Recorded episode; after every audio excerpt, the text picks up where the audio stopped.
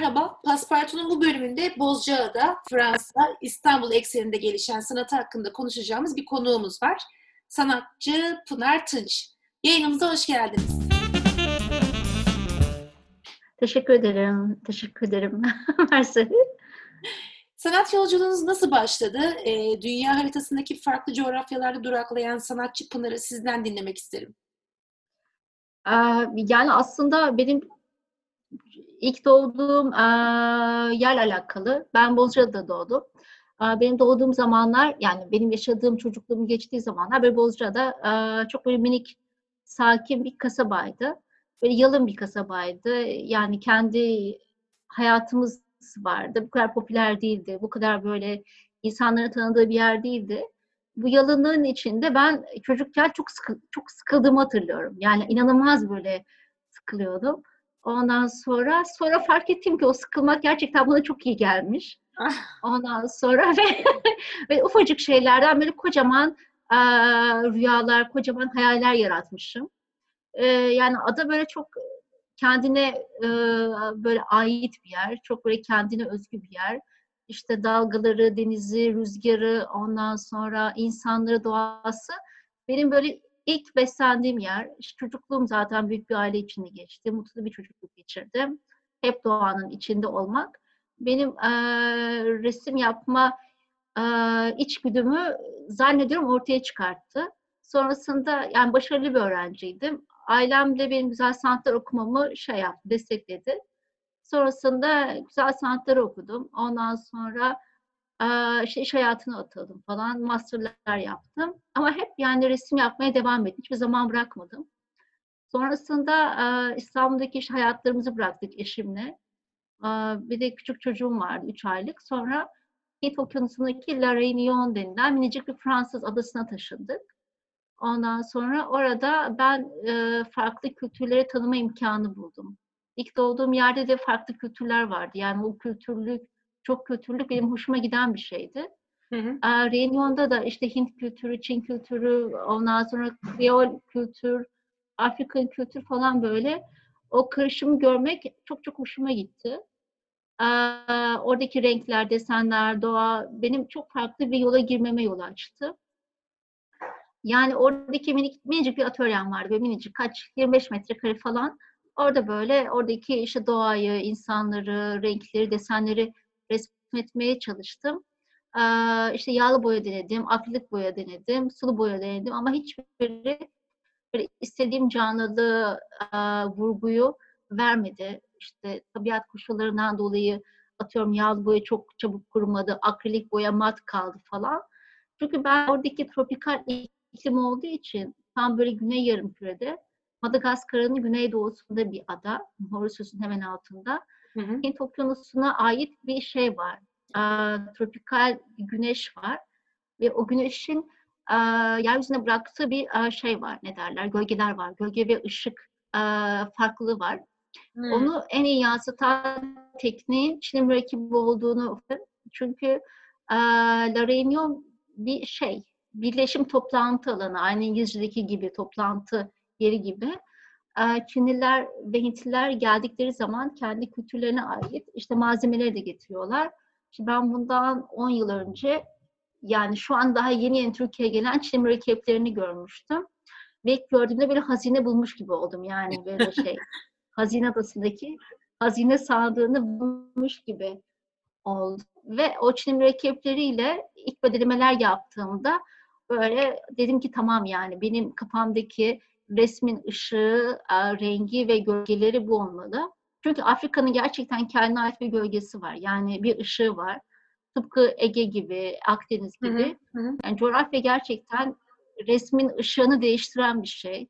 Yani mesela Rönesans niye Türkiye'de yok? Yani çünkü gerçekten o ışık yok yani Türkiye'de.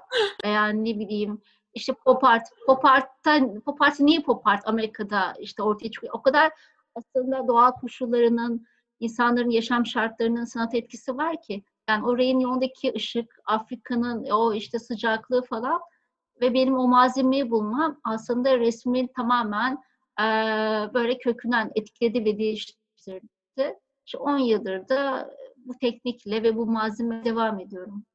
Süper. Peki bir ünvanınız var. Türkiye'nin ilk ve tek Çin mürekkebi ressamı ünvanı. E, Çin mürekkebinin böyle bir ünvana sahip olmak üzerinden biraz konuşalım. Resiminizi nasıl taşıyorsunuz?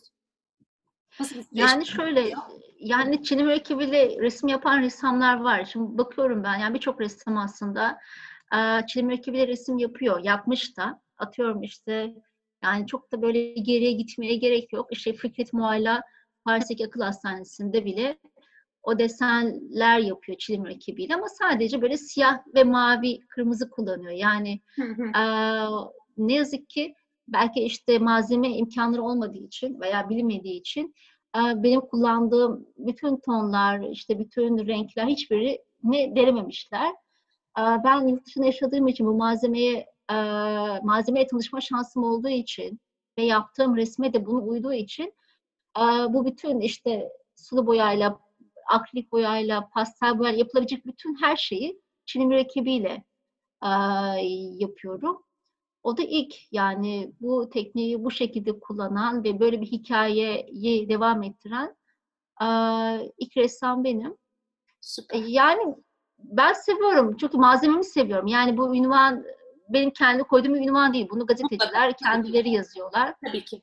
Televizyoncular kendileri söylüyor ama yani sonuçta şey ne derler birilerini yüreklendirmek için de güzel bir şey. Yani ben gerçekten çok umursadığım bir ünvan değil ama arkadaşlarım da var işte ressam arkadaşlarım. Onlar da farklı malzemeleri kullan kullanmak istedikleri zaman onları da böyle yüreklendiren bir ünvan. Böyle yani. Pekala. Biraz sergilere gidelim isterseniz. Sanatseverlere önce seni seviyorum anne dediniz ve sonra masumiyet. Son olarak da iyi geceler bebeğim. Sergi temalarınızı dinleyicilerimize anlatır mısınız? Tabii. Seni seviyorum anne aslında bir de Mia Mau Mama yani seni seviyorum Mia Mau Mama demek e, Kreolcesi. E, aslında şöyle Şimdi e, Reunion resimleri yapmıştım ben. İstanbul'daki aslında üçüncü büyük sergimdi ama bunlar çok fazla duyulduğu için evet, evet. siz onları söylüyorsunuz. E, Miamo Kreolce seni seviyorum demek. Kreolce ne demek? Kreolce e, La Reunion adasında yaşayan Afrika'dan gelmiş kölelerin e, daha sonra işte onlar özgürlüklerini kazanıyorlar hı hı. ve e, kendi hı. topluluklarını oluşturuyorlar. E, kendi dillerini de oluşturuyorlar aslında Fransızca yakın bir dil. Ya ben mesela Kreolce çok iyi anlayamıyorum Fransızcayı bildiğim halde. Ee, çekim, işte fiilleri çekimsiz kullanıyorlar. Kendilerine ait kelimeler var. Ve Fransızca ile kendi işte buldukları kelimeleri birleştiriyorlar. Ee, niye seni seviyorum tercih ettim? Niye seni seviyorum anne tercih ettim? Evet. Çünkü yaptığım resimlerde kadın ve anne çok fazla.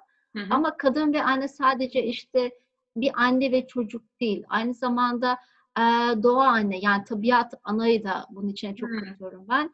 Çünkü resimlerin ana kaynaklarından birisi doğa yani yaşadığımız çevre. Ee, ve Reunion'daki bütün işte o vadiler, okyanus, ondan sonra oradaki yanardağ ve o renkler, dokular, ışık doğanın ve tabiat ananın e, bize verdiği hediyeler. Dolayısıyla onları da bu resimlerin içinde kullandığım için e, seni seviyorum anne dedim ilk sergi yani o bilinen ilk sergide. E, ve Kreol kültürü de olduğu için bu resimlerin içinde Miyamau dedim yani seni seviyorum. Çok da güzel bir dil Kreolca aslında. E, hatta böyle şey derin bir dil aynı zamanda. Yani bu 1800'lü yılların sonunda işte e, köleler artık şey yapıyorlar İngiliz himayesinde o dönemde La Réunion isyan ediyorlar ve kendi Kreol diye müziklerini yaratıyorlar. Yani bu müzik işte çok böyle perküsyon ağırlıklı bir e, müzik ve Malayoca yani Kriolce Malayo müziğine müziği yaratıp işte kölelik, özgürlük ve isyan üzerine e, şeyler yapıyorlar, şarkılar yapıyorlar, üretiyorlar. Hı hı. E, daha sonrasında Masumiyet, Masumiyet benim Bozcaada'daki çocukluğuma bir gönderme yaptım. Aslında hayatımızda yani baktığımız zaman bu aslında şey yani Freud'da da olan bir şey. Freud Freud der ki yani aslında zaman çok izafi bir şeydir. Aynı Einstein'ın izafiyet teorisi gibi. Freud da bunu şöyle ele almış. Asılı olan yani gerçek olan tek şey belleğimizdekiler yani bellek. bizim aslında e, gerçek zamanı gösteren bir şey. O gerçekten zaman dediğim şey izafiyet o izafi olduğu için ben de e, çocukluğumdaki anları e, bu Freud'un dediği gibi işte mutlak bellek, mutlak zamana ait bir gönderme yapmak istedim. Ve çocukluğumun ait anları, e, masumiyet, masum anları resmettim. İşte böyle hatırlıyorum çocukken ki işte etrafımdaki böyle ilkbaharda açan çiçekleri kullandım. Badem ağacı çiçeklerini. İşte çocukluğumun yine etrafımdaki biriktirdiğim böyle doğa değişimleri. İşte bağların ilkbaharda bağlarda örtü gibi işte örten böyle pembe çiçekleri. Hep bu masumiyet anlarını kullandım resimlerde.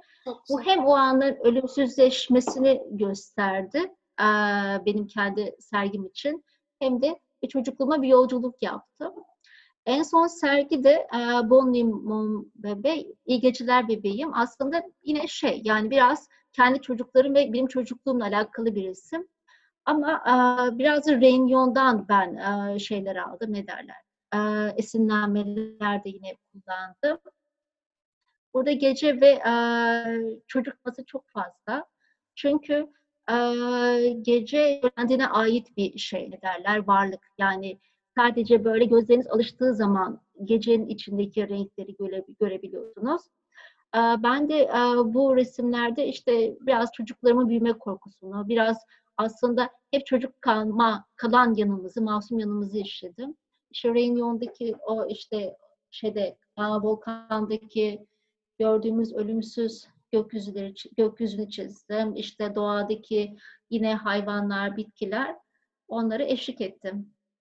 Öyle. Ona değinecektim. E, resimlerdeki insan figürleri kadar karşımıza sıklıkla bitkiler ve hayvanlar da çıkıyor tuvallere baktığımızda. Bu bitkiler ve hayvanlar evet. neler?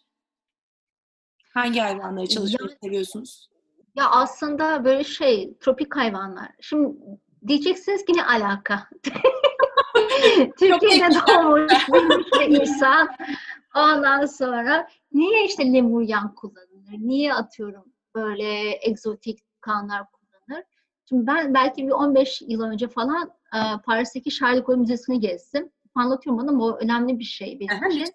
O müzedeki e, en üst katta böyle şey vardı. Avustralya yerleri sergisi vardı.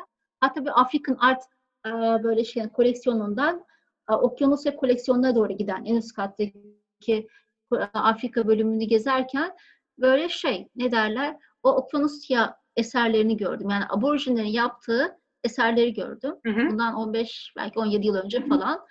Ee, ve çok etkilendim. Yani o aborjinlerin yaptığı minimalist, primitif şeyler beni çok etkiledi. Yani niye etkiledi diye düşündüğümde o yalınlık, o işte hayvan tasvirleri kendince, kendi işte e, yalınlıklarıyla ama gerçekten böyle çok niş şeyler. Yani ya bazen ayırmak gerekiyor. Yani gerçek sanat eseri acaba çok mu şaşa olmalı? Evet. Çok mu minimal olmalı? İşte o çizgide ben biraz daha böyle basit şeylerin bile sanat eseri olabileceği e, taraftarıyım. O aborjinlerin çok böyle sade, minimal, hoş ve basit çizimleri a, bana çok hoş gelmişti. Sonrasında o Reunion'daki yine doğa ve desenlerin motifleri yaparken o sergide izlediğim e, desenler ve resimler aklıma geldi ve e, resimlerime, motiflere en iyi uyacak e, yan aksesuarların da ondan sonra elemanların da hayvanlar olabileceğine karar verdim. Çünkü hepsinin aslında bir dili var. Yani o hayvanların orada olması aslında bir şeyler anlatıyor. Yani o kuşlar, o renkler hepsi aslında bir bütün. Yani onları çıkarttığım zaman da gerçekten böyle şey olacak. Ne derler? O resimler yalnız kalacak. Onlar şey, bir bütün. Olmazsa olmazlar. Mutlaka. Peki yurt dışındaki sanata bakış ile Türkiye'deki bakış ne derece farklılıklar ya da e, size göre benzerlikler içeriyor, gösteriyor? Yani bir kez şey, yani sanat tabii ki dünyanın her yerinde çok zor. Avrupa'da da çok zor. Yani ciddi şeyler, galerilerle çalışmanız gerekiyor. İşte ne bileyim, yani çok çarpıcı işler yapmanız gerekiyor.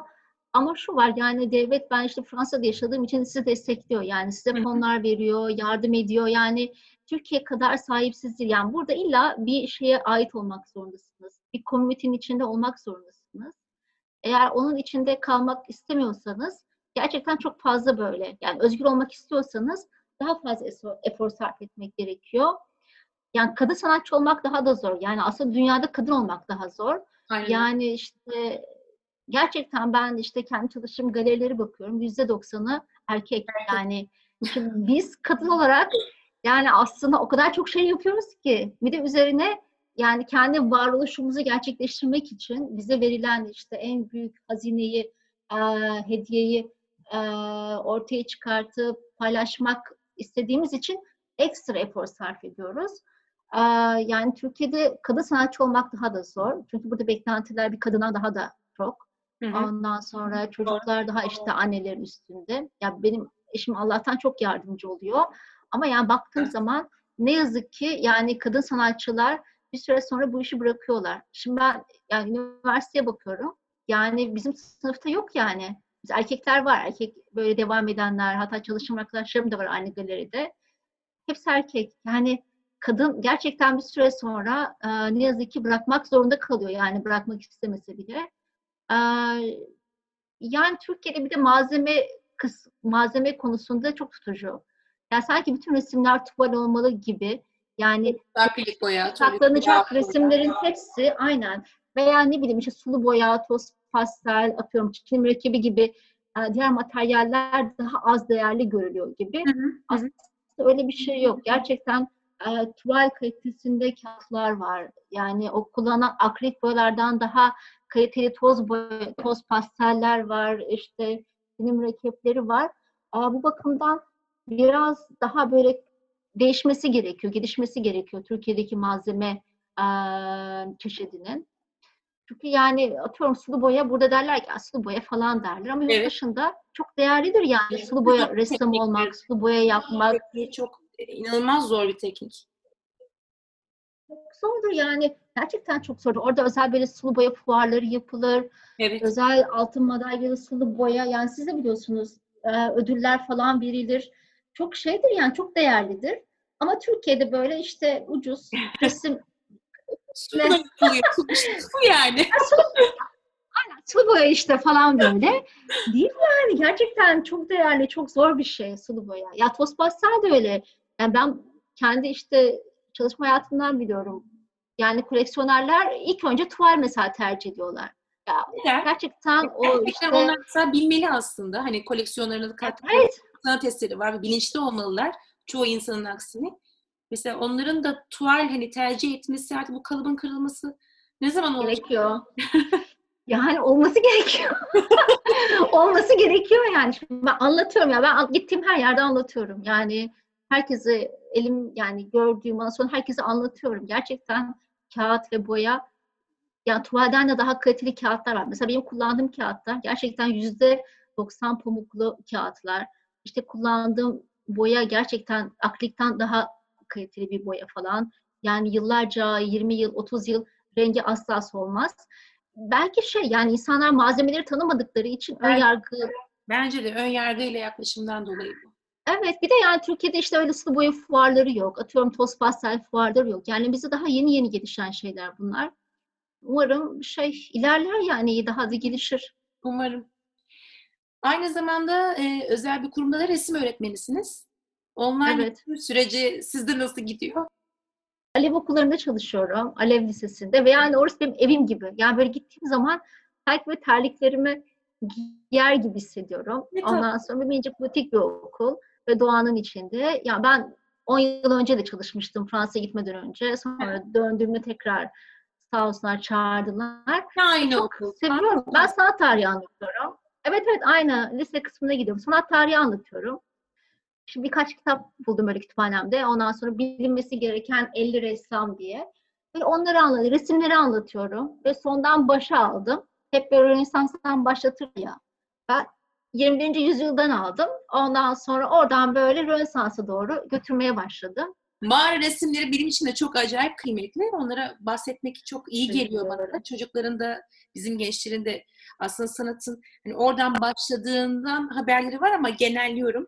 Ee, başlangıcının oranını evet. mutlaka söylemek gerekirdi. Ben oradan başladım mesela derslerde. Daha hala gelemedik evet. kavramsal Ben ona ben onu anlattım. Onu anlattım. Sonra hemen hop 21'e döndüm. Kavramsal pop art. Dedim ki yani resim yani anlattım işte resim okumak gerçekten bir uzmanlık işidir diye başladım. Doğru. Mağara resimlerini ben de çok seviyorum. Yani o mağara resimlerindeki işte ekspresif anlatımlar, o basitlik çok aslında şey yani bize örnek olacak şeyler. Çok. Yani sanat içgüdüsel bir şey. Yani Malevic'in işte bu biçim sıfır biçim resmi var. Bilirsiniz siyah bir kare. Hı hı. Ondan sonra dışında da beyaz bir kare var. Yani orada mesela şey sorguluyor. Yani sanatı sorguluyor. Sanattaki yaratıcılığı sorguluyor. Mesela o sıfır biçimle anlatıyor. Ee, yani içgüdüsel bir şey sanat. O Malevic'in söylediği gibi. Yani içgüdüsel bir şey. içten gelen bir şey. Ee, güdüsel olduğu için muhtemelen o resim, mağara resimleri yapan sanatçılar veya işte insanlar da güdüsel olarak bu işi yapmışlar. Ee, gençlere bir tavsiyeniz var mı? Bizi dinleyenlere, sanat okumak isteyen gençlere neler önerirsiniz? Neler yapsınlar? Yani her zaman ya çok büyük büyük konuşmaları ben hiçbir zaman hayatımda sevmedim. Yani çok çok böyle büyük konuşan insanlardan da şey yaparım yani of falan. Herkes gerçekten kendine ait bir yolu var. Yani ben kendi ben kendi yolumu anlatabilirim sadece. Şimdi anlattım da zaten nasıl neler yaptığımı anlattım. Çünkü gerçekten yollar çok eşsiz yani. Herkesin geçeceği yollar farklı, yapacağı şeyler farklı. Yani bu iş yapmak isteyenler, ya ben çok sevdiğim için hep devam ettim. Yani çok sevdim bu işi. Gerçekten bu benim varoluşsal bir şey, resim, içgüdüsel bir şey. Yani e, resim hep benim hayatımda oldu. Hayatımı hep zenginleştirdi. Yani diyorlar ki işte ne yapıyorsunuz şeyde, karantinada. Yani biz zaten karantinada yaşayan insanlarız. Çıkmıyoruz Yani- atölyeden. Zaten gerçekten yani ya ben evde çalışıyorum ya atölyede çalışıyorum ya işte iş yerindeki Alev'deki büyük kocaman bir atölyemiz var. Orada çalışıyorum. Yani hep böyle Hep bir çark var. Hep devam ediyor. Yani o yüzden insanın böyle içi, zenginliğini çok böyle besleyen bir şey, arttıran bir şey. Ee, yani ne yapılırsa yapılsın bence. Ya sanat da olur, tasarım da olur, her Hı şey büyük bir sevgiyle yapılması gerekiyor. Ya bir de insan sevdiği şey yapması lazım. Yani gerçekten ya ben de mesela çok zorlandığım zamanlar maddi manevi bırakabilirdim yani o yolu seçebilirdim. Ama yani hiç bırakmadım. Ee, ve bırakmak da istemedim. Çünkü gerçekten çok sevdiğim bir şeyi e, gerçekleştirmek ve devam ettirip geliştirmek istedim. Ondan sonra yani bunu sadece söyleyebileceğim tek şey bu yani. Eğer bir şeyi seviyorlarsa ne olursa olsun peşini bırakmasınlar. Yani şu anda imkanlar çok daha fazla. Her şey çok daha kolay, çok Evet. daha rahat. Çok. Yani hocalar çok tatlı. Bizim zamanımızda suratımıza bakmazlar. Şimdi gezerdik? Bir şey aynen yani Evet. gerçekten suratımıza bakmazlardı. Şimdi Evet. inanılmaz hocalar var, inanılmaz malzemeler var. Yurt dışına Evet. gitmek çok kolay. Kaynaklar. Malzemeye ulaşmak çok kolay. Yani bir tane direkt mesaja bakıyor yani ünlü bir işte sanatçıyla bir mesaj konuşmak falan. Doğru. Her şey çok kolay artık. Sadece işte ona zaman ayırmak, yani gerçekten seçim yapmak gerekiyor. Ben birçok şey yapabilirdim. Onların hiçbirini tercih etmedim mesela. Bunu seçtim. Aa, ve çok da şeyim yani mutlu bir insanım. O da sevdiğim şey yaptığım için. Ne güzel. Peki karantinadan sonra değişir mi tarzınız? Böyle devam eder misiniz? Karantina sürecinde resim yaptığınızı biliyorum. Hala evde de yaptığınızı biliyorum. Yaptım, Sabahları yaptım çalıştığınızı yani. biliyorum.